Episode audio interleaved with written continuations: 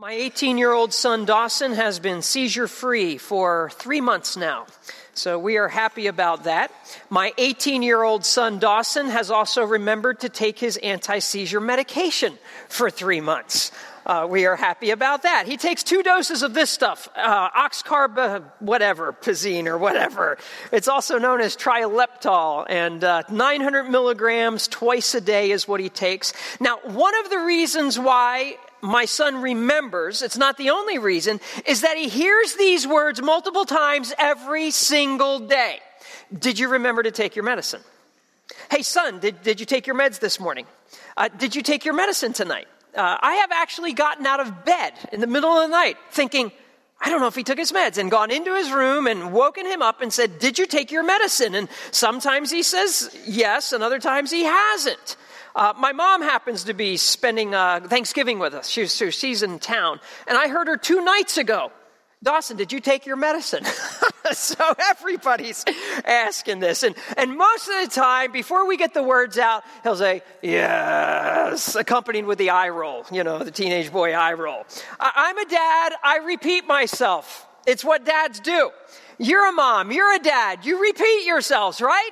It's what we do, and there is nothing wrong with repetition. Turn to the person next to you, especially if it's your child, and say that. There is nothing wrong with repetition, okay? Repetition is really, really good for us and really, really important.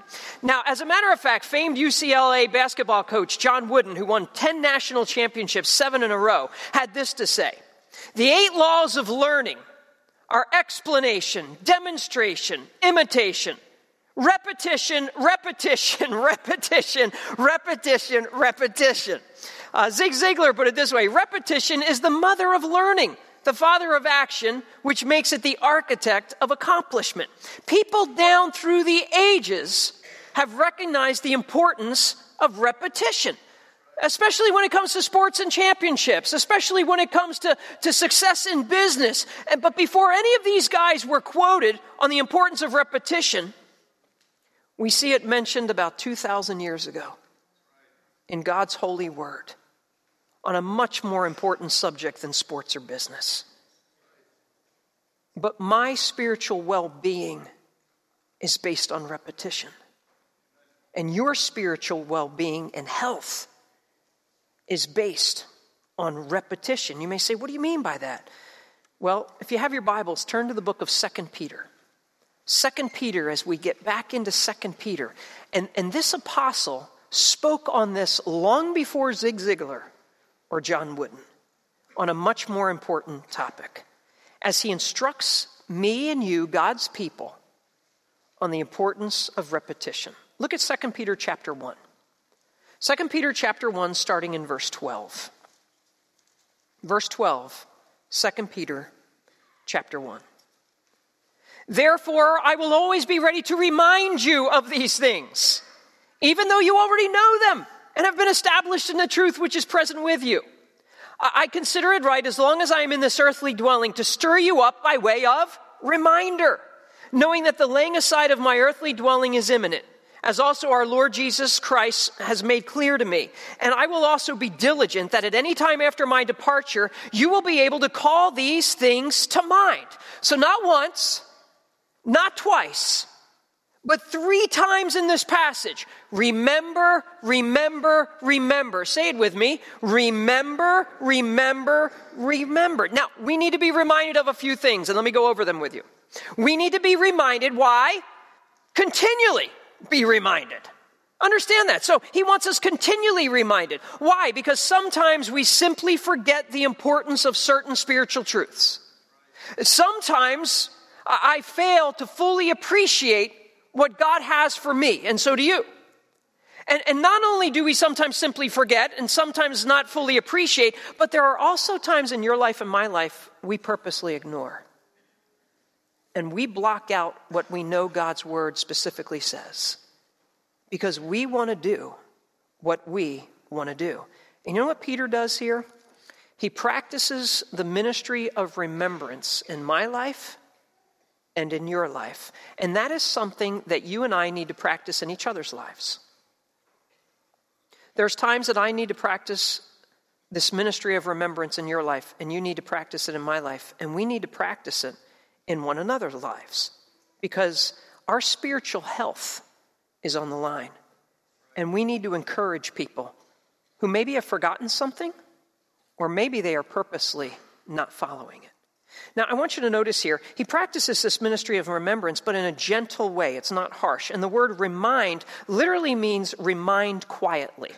So if, if in the middle of the night I think my son may have forgotten his medicine, I don't barge into his room, turn on the lights, jump on his bed, and say, Did you take your medicine? No, that's not how I do it. I walk into his room, quietly open the door, walk over to his bed, shake his shoulder, and say, Hey, Dawson, did you remember to take your medicine?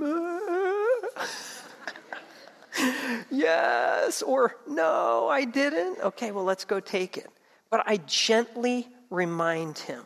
Now, I want you to understand something. Don't be obnoxious with fellow believers in your life. You don't have to jump on the bed, so to speak, and put on the lights and yell at somebody.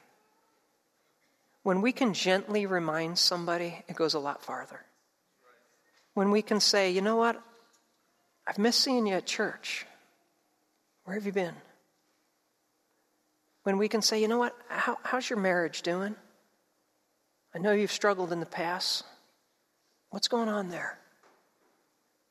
When we can say, hey, have you been spending time in the Word of God? Have you been reading? Maybe we can discuss some verses together. When we practice the ministry of remembrance, let's do it in a gentle, gracious, kind, merciful way in each other's lives, the same way God does with us, and gently remind people. So we need to be reminded, continually reminded. Secondly, we need to be reminded even though we know it. I already know these truths, Pastor Scott. You already know these truths. I already know these truths to the Apostle Peter, we could say. Look at verse 12. He, he acknowledges that. He says, even though you already know them and have been established in the truth, my son knows he's supposed to take his medicine. We remind him anyway. Peter knows we know these things. He reminds us anyway. He still has that ministry of remembrance in our lives. Now, we know the truth. We've been established in the truth. And the word establish literally means to be strengthened in the truth. Peter wants us to stay strengthened. He says, I know you've been strengthened with the truth of the Word of God and His promises and His Scripture, but I want you to stay strong. See, some of you here in our church, many of you are brand new believers. You've come to faith in Jesus Christ this last year and the last couple years. That, that foundation has been poured and it's still curing. That foundation, that spiritual foundation, it's still solidifying as, as you grow and as you learn. But for many in our church, the foundation, spiritually speaking, was poured a long time ago. You, grew up in a Christian home. You grew up going to Christian school. You memorized hundreds of verses for Awana and got your little awards that you're still proud of. Um, you've been in church your whole life. Sunday school, Wednesday night. Church, I mean, it's what you've you, Some of you have been saved 30, 40, 50, 60, 70 years. You've walked with Jesus Christ. And you know what Peter says? the foundation can still grow weak and crack. And you need to be reminded of God's truth just like anybody else. So even though you know these things, Peter says, I want you to hear them again. There, there's no such thing as too much truth. And those old truths of Scripture are important truths. E.M. Bounds put it this way The old truths, it is not new truth that the world needs, so much as the consistent iteration of old truths, yet ever new truths of the Bible. We need to be reminded, continually be reminded, even though we know it. We need to be reminded, stirred up once again. Look at verse 13. As I consider it right, as long as I'm in this earthly dwelling, to stir you up by way of reminder. It's, it's present imperative here, present tense. It's meaning keep on refreshing, keep stirring you up. It's kind of like the lady at the diner. You're going to go out to dinner, some of you, afterward lunch, some of you, and you're going to sit at that little table, and that lady's going to come through not once, not twice, about five times. Can I refresh your coffee? Can I refresh your coffee? Or, you go out to Chick fil A okay? And don't go today, it's closed, all right? You go out to Chick fil A, and that nice young lady or nice young man comes by, and they ask you this question Can I refresh your beverage? Can I refresh your beverage? I want you to understand what Peter is doing. Peter is walking by your life, he's walking by your table this morning, And this is what he's saying let me refresh you spiritually. Let me refresh you with the Word of God again. Let me keep it warm. Let me stir it up. And the word stir up uh, literally means to awaken. It's actually the same word that's used to describe a storm on the Sea of Galilee. And he's saying, I want you to wake up. I know you've heard this before. I know you've been grounded in this before, but you need to wake up to it brand new again. And again, it's likened to this word meaning describing a storm on the Sea of Galilee. You need to get ready, some of you, because you have a storm coming this week. And you need to be regrounded in the truth of God's word. You have something that's going to happen at work. You have something that's going to happen with your kids. You have something that's going to happen with your health or your marriage, your finances. And he's saying, listen, there is a storm on the horizon. You don't even see it yet. I do. And I want to stir you up and get you ready. I grew up in South Jersey. Hurricanes would come through. Man, you batten down the hatches. You get the house ready, okay? He's saying, listen, some of you are going to need to batten down the hatches. You're going to need to be prepared for what's coming in your life. And, and you need this stirred up again and fresh in your life. So continually reminded, even though we already know it, stirred up once again. And then Peter says, You need to be reminded until the day I die. Until the day I die. And look at verse 13 and 14. He says, I consider it right as long as I am in this earthly dwelling. And then verse 14, knowing that the laying aside of my earthly dwelling is imminent. He's saying, Listen, I'm not going to stop reminding you until the day I die when I have no breath left in me, I am going to practice this ministry of remembrance in your life. I want to tell you something. I'm going to, Lord willing, practice this ministry of remembrance in your life. I am going to harp at you from this pulpit till the day I die. I'm going to preach the truth. I'm going to teach the truth, even though you already know the truth, because we all need to hear the truth again. And I'm going to do that because I love you. And I'm going to do that because I care for you. And I'm going to do that because I'm held accountable to God to shepherd you. I need to practice my ministry of remembrance in your life, and we need to practice this ministry of remembrance in each other's lives because we are to care for one another as God calls us to. He says, As long as I have breath, I am going to do this. Until that day, I lay aside my earthly dwelling. He's talking about his tent. 2 Corinthians 5 talks about that same thing, that tent, which is our house when it is torn down. And in this house we groan. This body of mine will one day be folded up like a tent and put in the ground. Your body is like a tent. You're only here for so long. And the older we, we grow, the more groans and pains we have because the tent is coming down. It's only a matter of time. And you may say, Well, I'm still young. I've done plenty of funerals for young people. Don't think you're going to be around a long time just because you're young. We all have an expiration date, we just don't know when it is. But, but we do know that this tent will one day be folded it's coming down. Now, the good news is we get a new resurrected body. Who's in favor of that? Okay? No pain, no groans, no nothing. It's coming, friends, okay? But Peter knows he's soon going to die. And, and so he even says this in verse 14 as the Lord Jesus has made it clear to me. He's probably referring back to what we have in John chapter 1 where Jesus told him, When you grow old, you'll stretch out your hand, someone else will gird you, bring you where you don't want to go. Now, this he was said, signifying by what kind of death he would glorify God. And we know historically he would go on to Rome and be crucified in Rome upside down. So, until the day I die, and then he says, You need to be reminded so you can recall it after I'm gone. So I'm going to remind you up until the day I die, and then once I'm gone, I still want you to recall what I have taught you. And he says, That's why I'm going to be diligent at doing this. Diligence is going to make a difference. So he's saying, I'm, I'm not going to, back off of this. Be diligent in your ministry of remembrance with people. Be diligent because it'll pay dividends in the end for them and their life. Continue to tell those grandkids about Jesus. Continue to talk to your children about the Lord. Continue to encourage friends in their relationship with God. Who is that straying brother or sister in Christ that you haven't seen in a while? Practice the ministry of remembrance. And share with them Hebrews chapter 10, 24, and 25 about not forsaking the assembling yourselves together, as is the habit of some. Who is that downcast soul who's fainting, facing heartache and pain? Encourage them with the strength of God and the love of God and to lay their burdens at his feet. Who is that, that young believer that needs grounding in their faith? Who, who is that? They need to hear from you. They need to hear from me. Practice your ministry of remembrance so that those truths that you share will live, live on. So remember, remember, remember. And you may say, Remember what? I'm so glad you asked. The context of this passage, think about it, 2 Peter 1:12. Therefore, that's based on what I've just taught you. Look at verse 12 again. Remind you of these things. What things? The things he's taught us. He goes on, having been established in the truth. What truth? The truth he's taught us.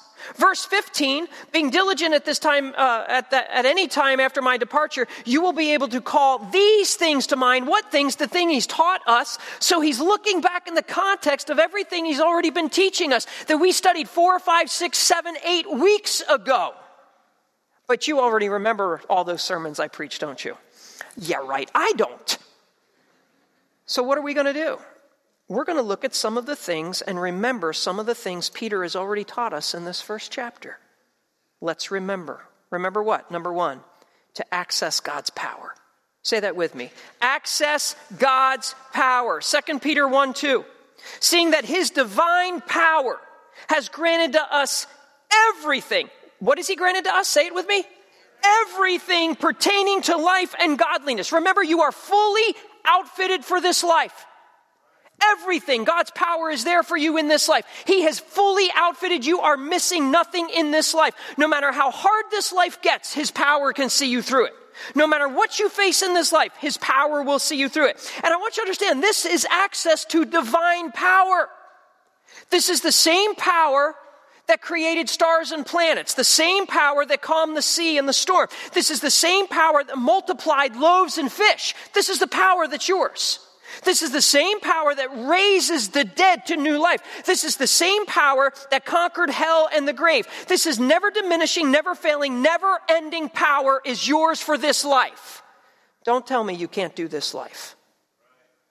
Don't tell me you're going to give up. God says, I've given you everything you need for this life. All the power is there and available for you. And by the way, it's free power. It's granted to us. There's nothing we can do to earn it. It is given to us freely when we come to faith in Jesus Christ. And it's fully sufficient power. He, he says it's divine power for everything pertaining to life and godliness. This is power for you to do life. You have power to do this life. You can do this life. Don't you dare give up on this life. You can, you can see this through. God's power is there for you.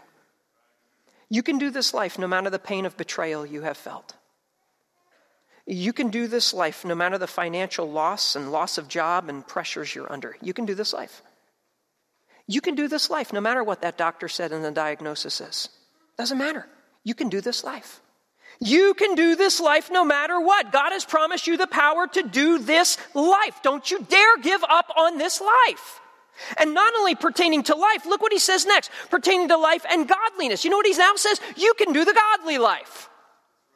Oh, but Pastor, you don't understand how hard it is in this sin in my life, and this habit I have, and this addiction I have. He says it right here. You can do this life. You can even do the godly life. All the power is available for me. I have no excuse for sin in my life. You have no excuse for sin in your life. We can do this life and we can do the godly life. Stop convincing yourself, I've got to sin.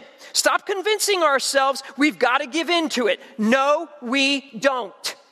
We have the power, divine power by God Almighty. Not a single temptation is too much to handle. 1 Corinthians 10 13. No temptation has overtaken you, but such as is common to man. And God is what? Faithful, who will not allow you to be tempted beyond what you are able, but with the temptation will provide the way of escape also, so that you may be able to what? Endure it. These are God's promises, and this is God's power. His power to stop any and every temptation that's too strong for us. His power to provide an escape from every and any temptation. His power that enables us to endure every and any temptation. Access the power is what he's saying here. You may say, well, how do I do that? That's next week. No, it's not. Look what he says in 2 Peter 1 3. His divine power has granted to us everything pertaining to life and godliness through the true knowledge of Him. Through the true knowledge of Him. This is your access to the power of God. This is not a head knowledge. This is a relationship with Jesus Christ, a growing knowledge of Him personally, who He is as your Savior and as your God. That's your access point.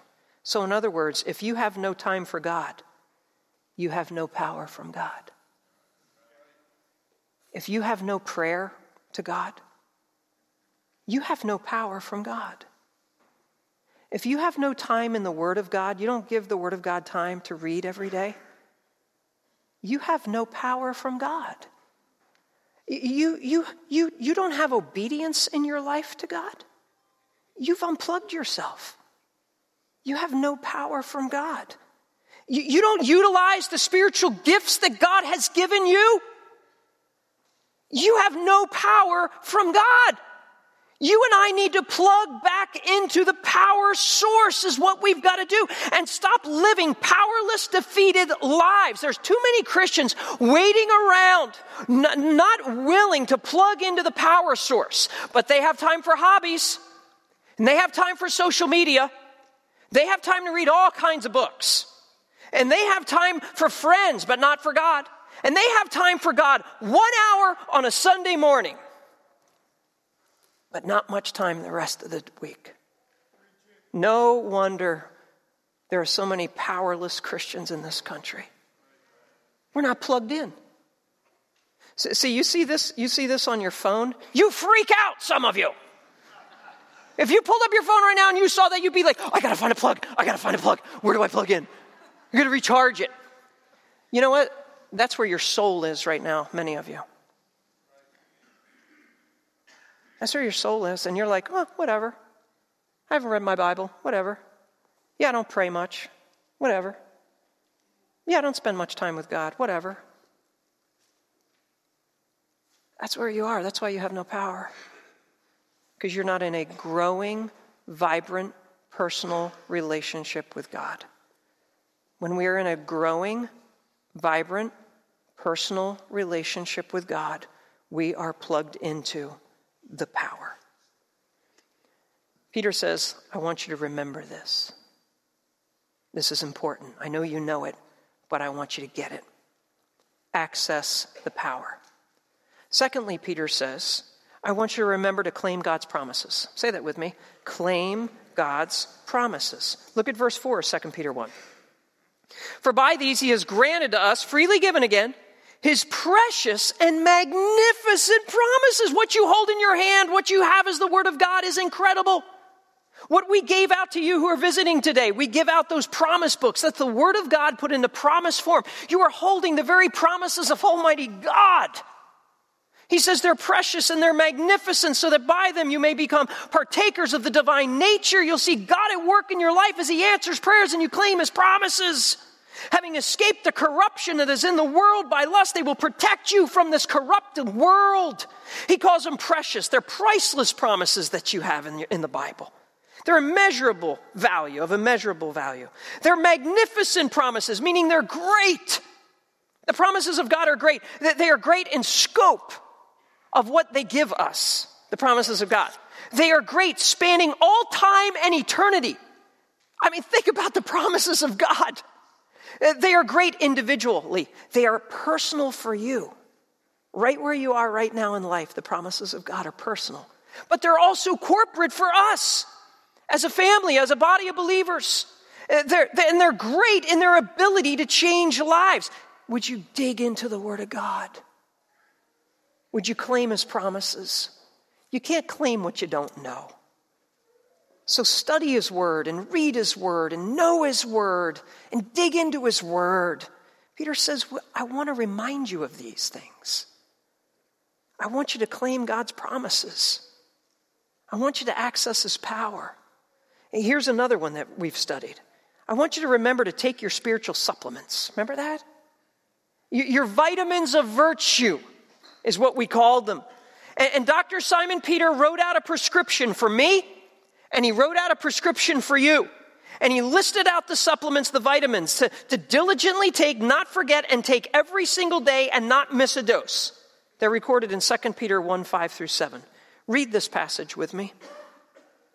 Now, for this very reason, also applying all diligence, in your faith, supply moral excellence. And in your moral excellence, knowledge. And in your knowledge, self control. And in your self control, perseverance. And in your perseverance, godliness. And in your godliness, brotherly kindness. And in your brotherly kindness, love. Why? Look at the context, 2 Peter 1 4. Having escaped the corruption that is in the world by lust. Because God rescued you from this world. He rescued you from the sin that you were involved in and ashamed of and guilty of. And he's saying, I pulled you up out of that muck and mire of this sin. Why are you going to go back out there and play in the mud? I saved you from that. Don't go back there. I pulled you out of that life. Don't go back there. I want to save you. I want to keep it off of you and away from you. And he says it protects us from the lusts of the world. Some of you were playing in the lusts of the world, all, all, the sexual lust out there and sexual sin, fornication, homosexuality, adultery. He said, I saved you from that. Don't go back there. The lust for money, greed and materialism and covetousness and, and yeah, that's a great time of year to preach this, isn't it? Man, just gotta have more, gotta have more, gotta have more. The lust for power, pride, and arrogance, and the lust for laziness. Not wanting to do anything, not wanting to get out of bed, just being slothful. Uh, the lust of, of gluttony and drunkenness, overeating and indulgence of alcohol. He's saying, I saved you from that. Don't go back to that world and those lusts of the world. Stay away from those. So take these seven vitamins of virtue, if you will. Take these spiritual supplements. What are they?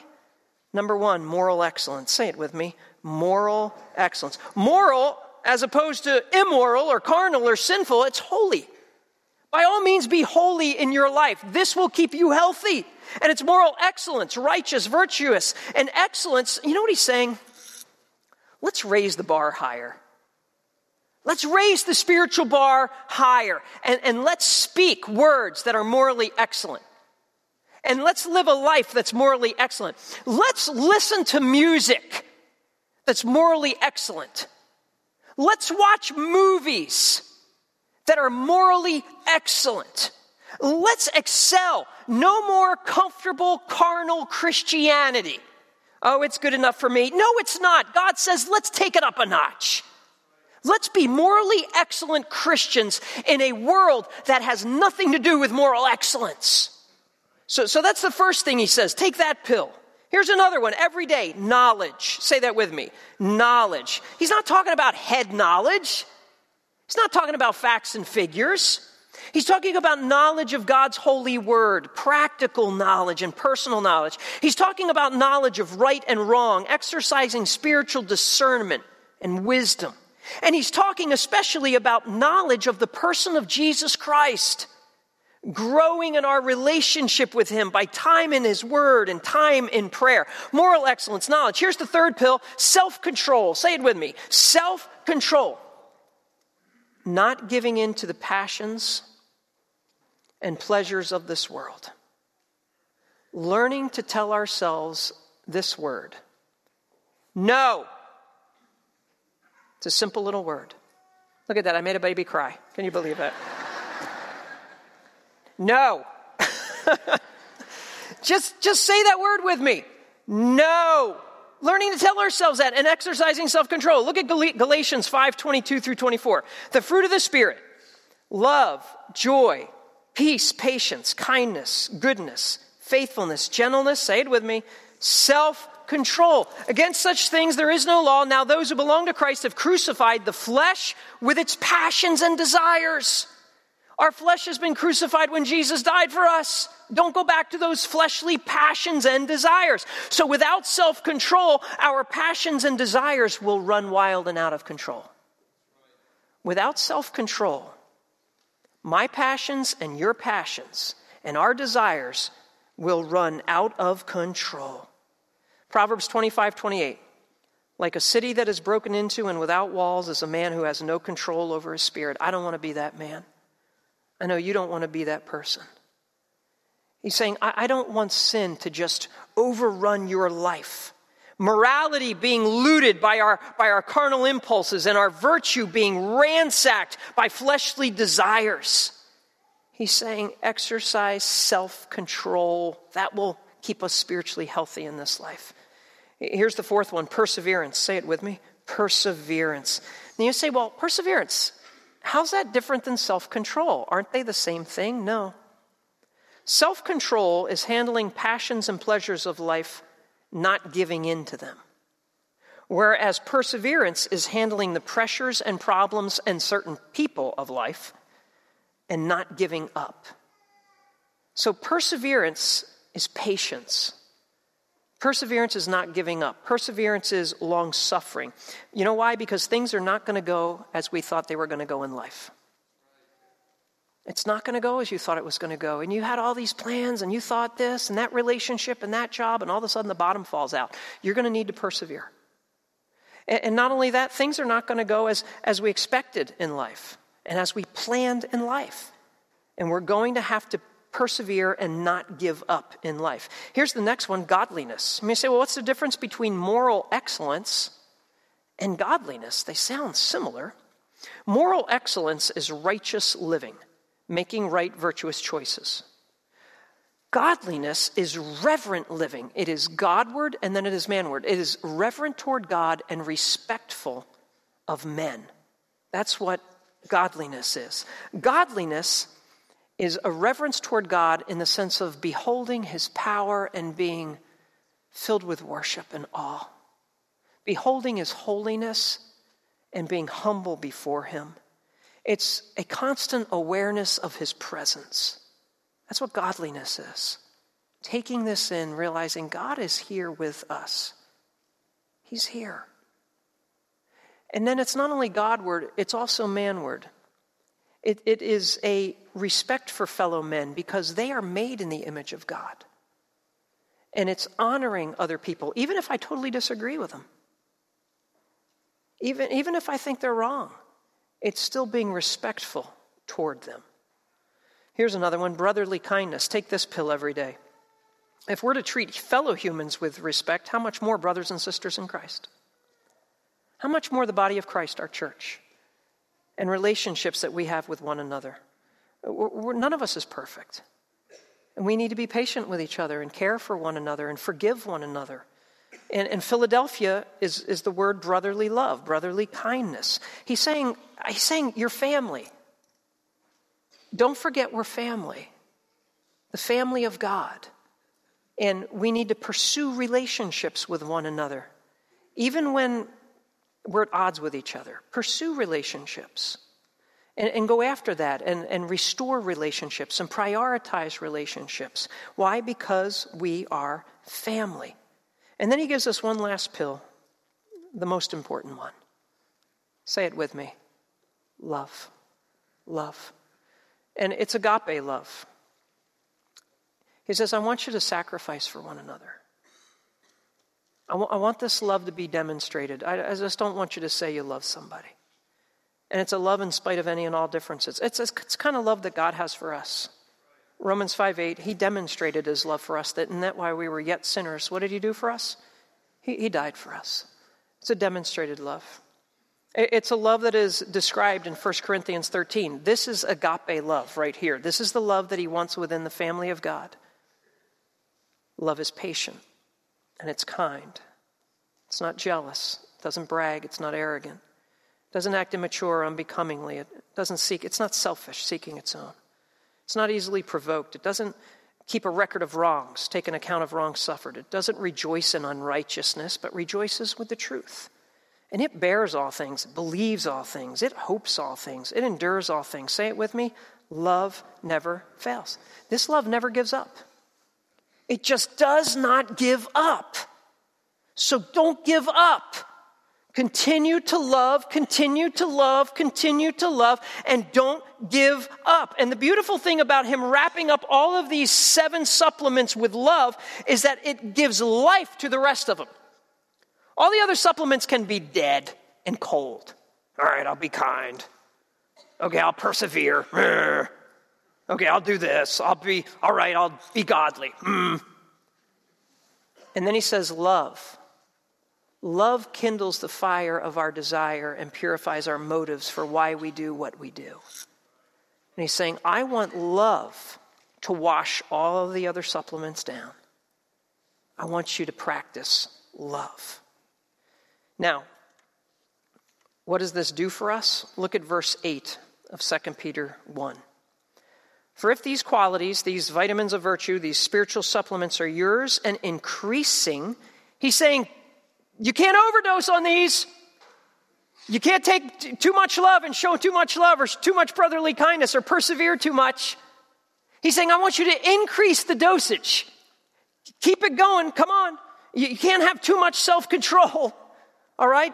Too much godliness. So if these are yours and increasing, they render you neither useless nor unfruitful in the true knowledge of our Lord Jesus Christ. So, in other words, as I take these things in my life, I become more useful and more fruitful to the kingdom of God. And just the opposite is true. If I have a spiritual deficiency uh, in any of these seven areas in my life, I'm not persevering like I should, I'm quitting. I'm not being godly, I'm not showing moral. If I have a spiritual deficiency, I become yet less useful to the kingdom of God. I become less fruitful to the kingdom of God. So, so the question is raised how fruitful are you, and how useful are you, and how fruitful am I, and how useful am I to the kingdom of God? Am I taking these supplements like I should be taking them? Well, let, us just, let's just use me as an example, real quick. I'm your pastor. And let's say I start lacking moral excellence. I start cheating on my finances. I start cheating on my wife. Let's say I lack knowledge. I'm not studying like I should for messages. I'm not spending time in God's Word growing in my relationship. Let, us say I lack self control. I'm not being diligent. Uh, you know what? I, I stopped coming to church on Sundays. Where's Pastor Scott? I you know. I, I, I do what Kermit says some people do. I, I thought this was for. So y'all can shop Black Friday at 4 a.m., but 10 a.m. church is too early. I guess God doesn't rank as high as a $20 crock pot. I just decide to go shopping Sundays mornings, you know, because the sales are really good. Uh, let's say I start lacking perseverance because I really get tired of people criticizing my messages. And I get really get tired of people's pettiness and they're leaving the church because of this or that and the other thing. And I just say, forget it. I quit. Let's just say, you know what? I start lacking godliness. I'm not, I'm not reverent or respectful toward God or man. I lack brotherly kindness. I'm unkind or cruel. I start lacking love. I'm not demonstrating it or living it out. What is that going to do to my fruitfulness and my usefulness as a pastor? I won't be a pastor very long. As a matter of fact, I won't be in ministry at all. That's how important these supplements are for my life and for your life. Don't allow yourself to be rendered useless. Don't allow yourself to be rendered unfruitful. Take these seven supplements, these vitamins of virtue, every single day. Commit this passage to memory and live them out. That's what Peter's saying, I want you to remember. Guys, these are important, Peter says. I, he says, I know you know them, but you need to be stirred up again. So access God's power and claim God's promises and take your spiritual supplements. And then lastly, remember this you'll soon be home in heaven. You're going home, people. If you know Jesus Christ, you are not here for very long. Heaven is on the horizon. Understand that. First Peter, 2 Peter 1.11. For this way, the entrance into the eternal kingdom of our Lord and Savior, Jesus Christ, will be abundantly supplied to you. You are going home. One day soon, you're going to step into eternity. Earlier, Peter talked about departing, this exodus, this exiting. Now he's talking about entering, stepping into eternity. He's saying, do you realize once you depart, you're going to enter somebody somewhere else? You are going to be exiting and entering at the same time. You are going to be breathing your last one day and exiting this body, unless the Lord comes in our lifetime, which I pray He does. You're going to be exiting this body and entering into eternity. And literally, the entrance will be supplied richly for you. Why? Because you've lived for Jesus Christ. Because you've lived out these virtues in your life. Listen, these virtues don't get us into heaven. That's all by God's grace, salvation. But these virtues and living them out in our lives grant us a lavishness and a beautiful welcome home from our God with, with rewards. That's what he's talking about. There is a gracious welcome awaiting you who have been useful and fruitful. The question is are you useful? And are you fruitful? And are you acting on what we've remembered? Act on what we've remembered. And what are they? Say it with me. Remember, access God's power. Remember, claim God's promises. Remember, take your spiritual supplements. And remember, you'll soon be home in heaven.